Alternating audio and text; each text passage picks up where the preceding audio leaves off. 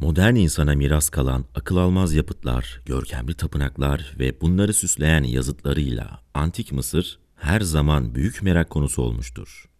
3000 yılı aşan bir zamana yayılan ve birçok kişi tarafından gelmiş geçmiş en büyük medeniyetlerden birisi olarak gösterilen Antik Mısır, görkemi ve ihtişamıyla her zaman dünyayı kendisine hayran bırakmıştır. Bu kadar ilgi ve bu kadar hayranlık şüphesiz birçok soruyu da beraberinde getirmişti. Kimdi bu Mısırlılar? Bu yapıtların amacı neydi? Nasıl yapılmışlardı? Antik Mısırlılarla ilgili birçok şey modern insan için tam bir gizemdi. Cevapsa birçoklarına göre Firavunların kutsal metinleri olarak adlandırılan hierogliflerde gizliydi. Fakat bu da bilim insanlarını başka bir soruyla baş başa bıraktı. Neydi bu hieroglifler ve nasıl çözülecekti? Rosetta taşı bazı satırları yazanlar dünyayı değiştirebileceklerinin farkında değildi ve bunu göremeden öldüler. İşte Rosetta taşı öyle bir yazıt. Dünyanın en eski kitap formundaki taş yazıtlardan biri olarak kabul ediliyor. Peki nedir bu taş ve nasıl bulundu? Bize ne faydası oldu ve içinde neler yazıyor?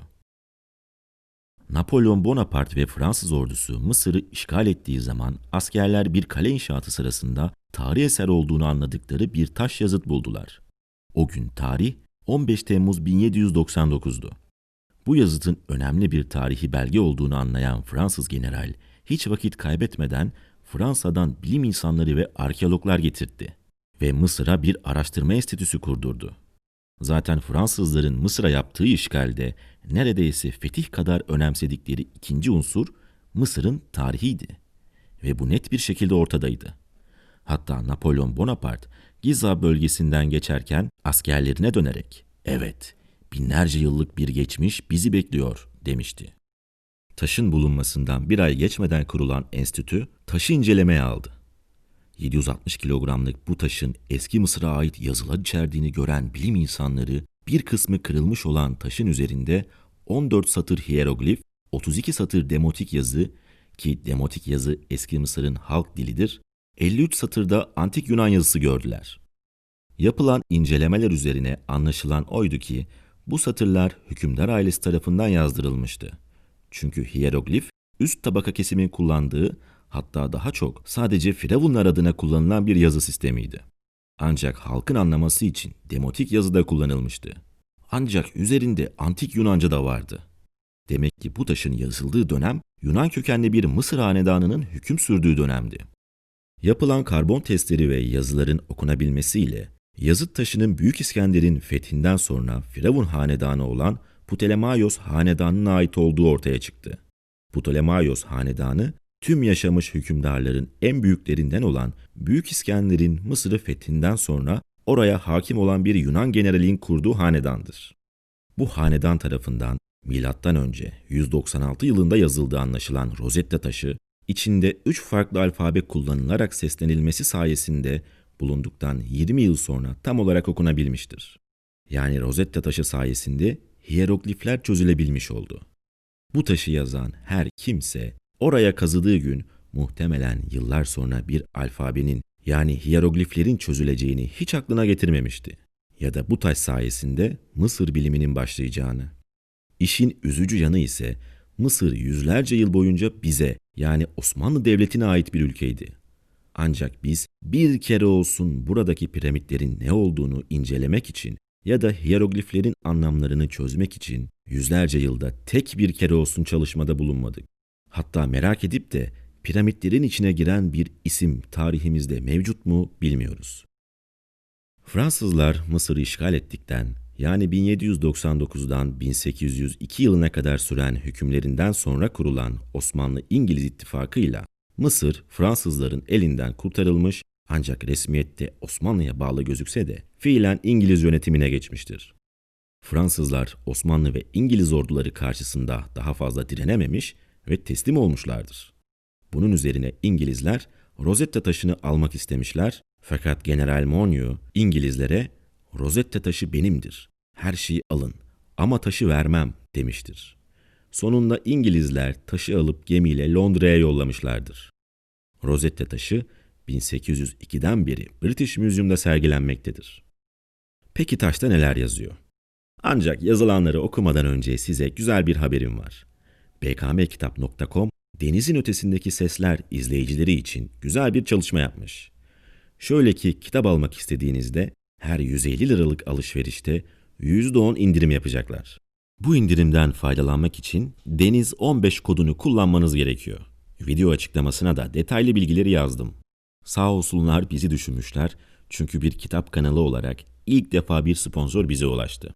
Yani kitap alacağınız zaman aklınızda bulunsun. bkmkitap.com Rosetta taşında yazanlar Saltanatta genç bir hükümdar babasının krallığının varisi olmuştur. O hükümdar ki hükümdarların efendisi, en şanlı, şereflisi, Mısır'ın kurucusudur ve onun dindarlığı tanrılara doğru, zaferleri düşmanların üzerinedir. O, insanlığın uygar hayatını geliştirmiş olandır. 30 yıl festivallerinin efendisi Ptah kadar yüce, Ra gibi bir kraldır. O, aşağı ve yukarı ülkelerin muhteşem hükümdarıdır. Plapatores'in evladı, Ra'nın zafer bahşettiklerinden olan Ptah'ın kabul edip onayladıklarından biri, Amon'un yaşayan suretidir. Ra'nın oğlu Ptolemaios, sonsuza dek yaşayacak olan Ptah'ın sevdiği 9. yılında Tanrı İskender'in rahibi ve Tanrı Soteres'in ve Tanrı Adelpon'in ve Tanrı Eküertan'ın ve Tanrı Pilopotores'in rahibi olduğunda Mısır halkının takviminde Mekir ayının 18. gününde Diyojenes'in kızı Area, Pladelphos'un kız kardeşi ve karısı, kraliçesi ve Ptolemaios kızı Irene, Plipator'un rahibesi oldu. Orada kahinlerin ve rahiplerin başı ile tanrılığın hükümdar kıyafetini giydirmek için tapınağa girmiş olan ve yelpaze taşıyıcıları ve kutsal yazıcılar ve Memphis'in kralıyla tanışmaya ülkenin her yanındaki tapınaklardan gelmiş olan diğer rahipler, babasının krallığına varis olan, sonsuza dek yaşayan ve Ptah'ın sevdiği Ptolemaios, kabul seremonisi için bir araya geldiler.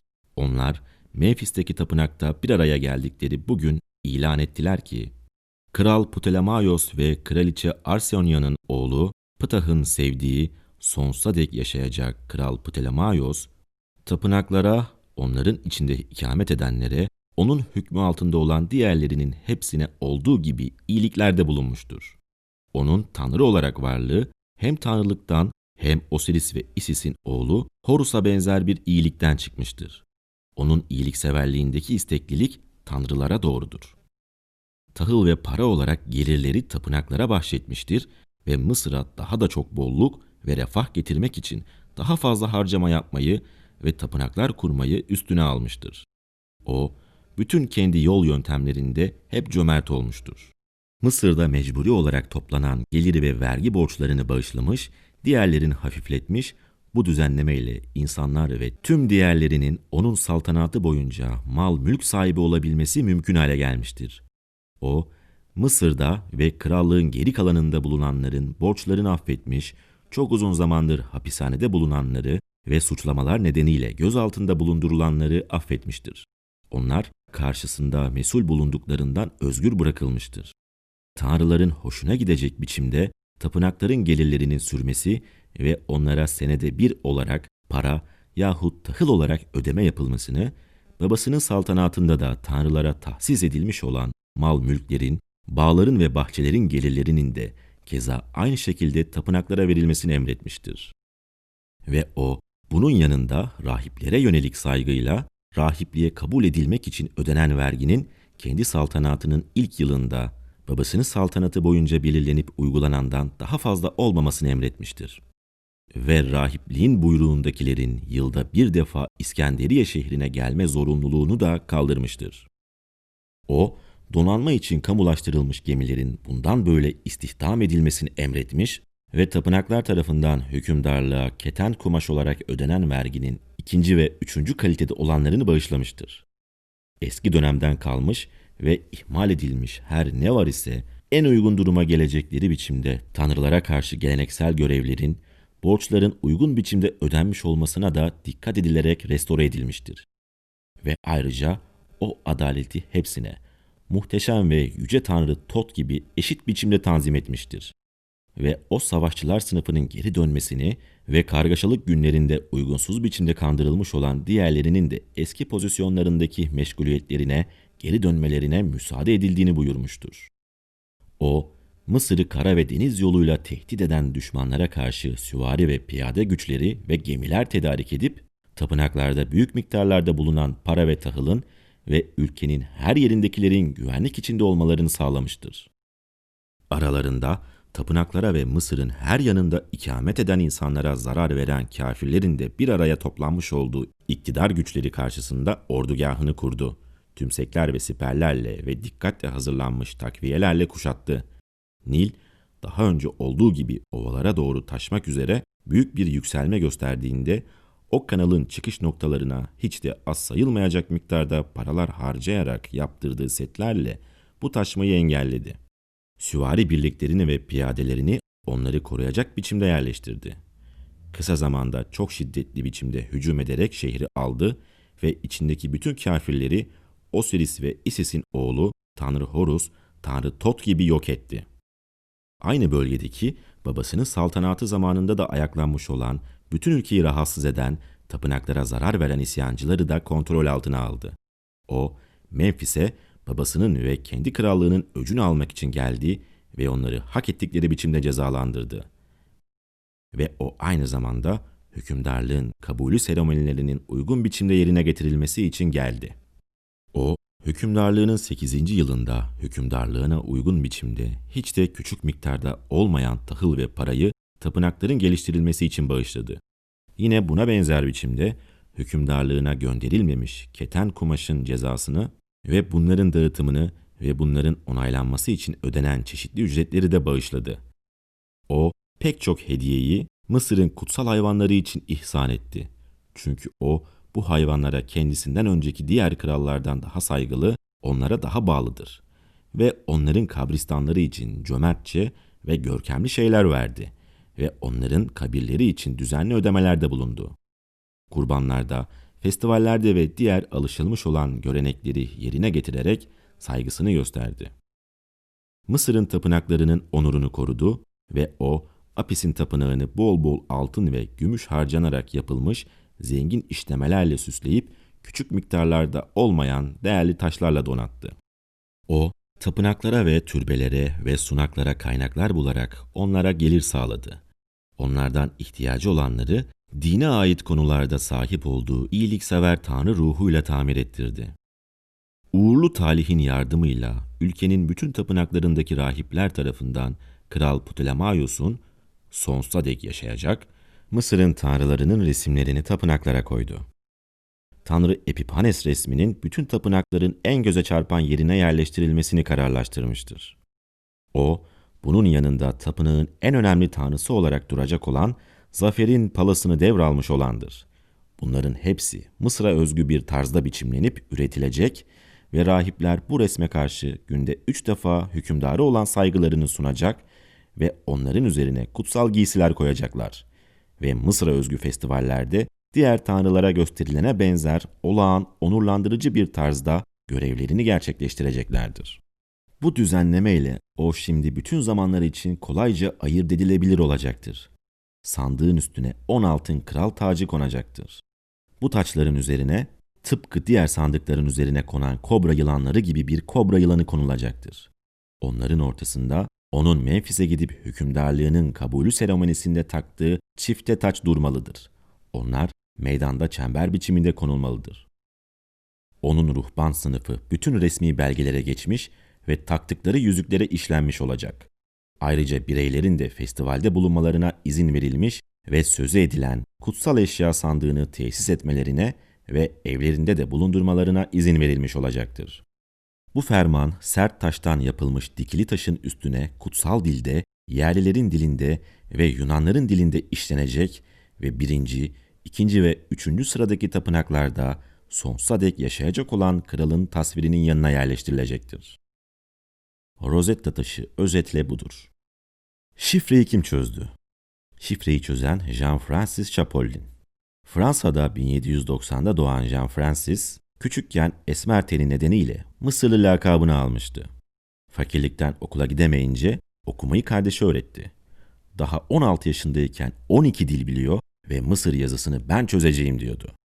Dil bilimci Deseyki'nin en başarılı öğrencisi oldu ve 1809'da Grenoble Üniversitesi'nde hoca olarak işe alındı. İngiliz T. Young 1814'te ilginç bir buluş yapmıştı. Rosetta taşı ve diğer metinlerde bazı kişilerin isimlerinin etrafı elips şeklinde çiziliyordu ve buna kartuş deniliyordu. Firavun ve bazı yabancıların adları kartuş içerisindeydi. Bu buluşa rağmen Young resimleri sembol sanmadığı için şifreyi çözemedi. Francis'in üstün yeteneği kendini burada gösterdi. Farklı metinlerdeki kartuşları inceledi ve hieroglifteki resimlerin harf veya heceye karşılık geldiğini anladı. Bir kartuşta ortasında nokta olan küçük bir daire dikkatini çekti. Daire genellikle güneşi temsil eder ve Ra olarak seslendirilir. Kartuşun sonundaki iki resmin S harfini temsil ettiğine de emindi. Adı Ra ile başlayan ve SS ile biten önemli kişiyi bulmak zor olmadı. Bu kişi Ramses'ten başkası olamazdı. Ra, SS ortasındaki bilinmeyen sembol M harfi olmalıydı. İnanılmazdı. Ama şifreyi çözmüştü. Ve gerisi kolaydı. Çözdüm, çözdüm diye kardeşine seslenirken heyecandan bayıldı. Hieroglifteki resimlerin harf veya heceyi temsil ettiği ve yazının fonetik olduğu kesinleşti. Kartuşlardaki Kleopatra ve Ptolemus adlarını da hemen okudu. Francis 1822-1824 yılları arasında hieroglifin hece sistemini ve gramer yapısını açıklayan bilimsel makaleler yayınladı. Onun sayesinde dünyanın bilinmeyen 5000 yıllık tarihi aydınlandı. O, Mısır biliminin kurucusu oldu. Ben Denizin Ötesindeki Sesler. Kanalıma abone olmayı ve beni Instagram'dan takip etmeyi unutmayın. Görüşmek üzere.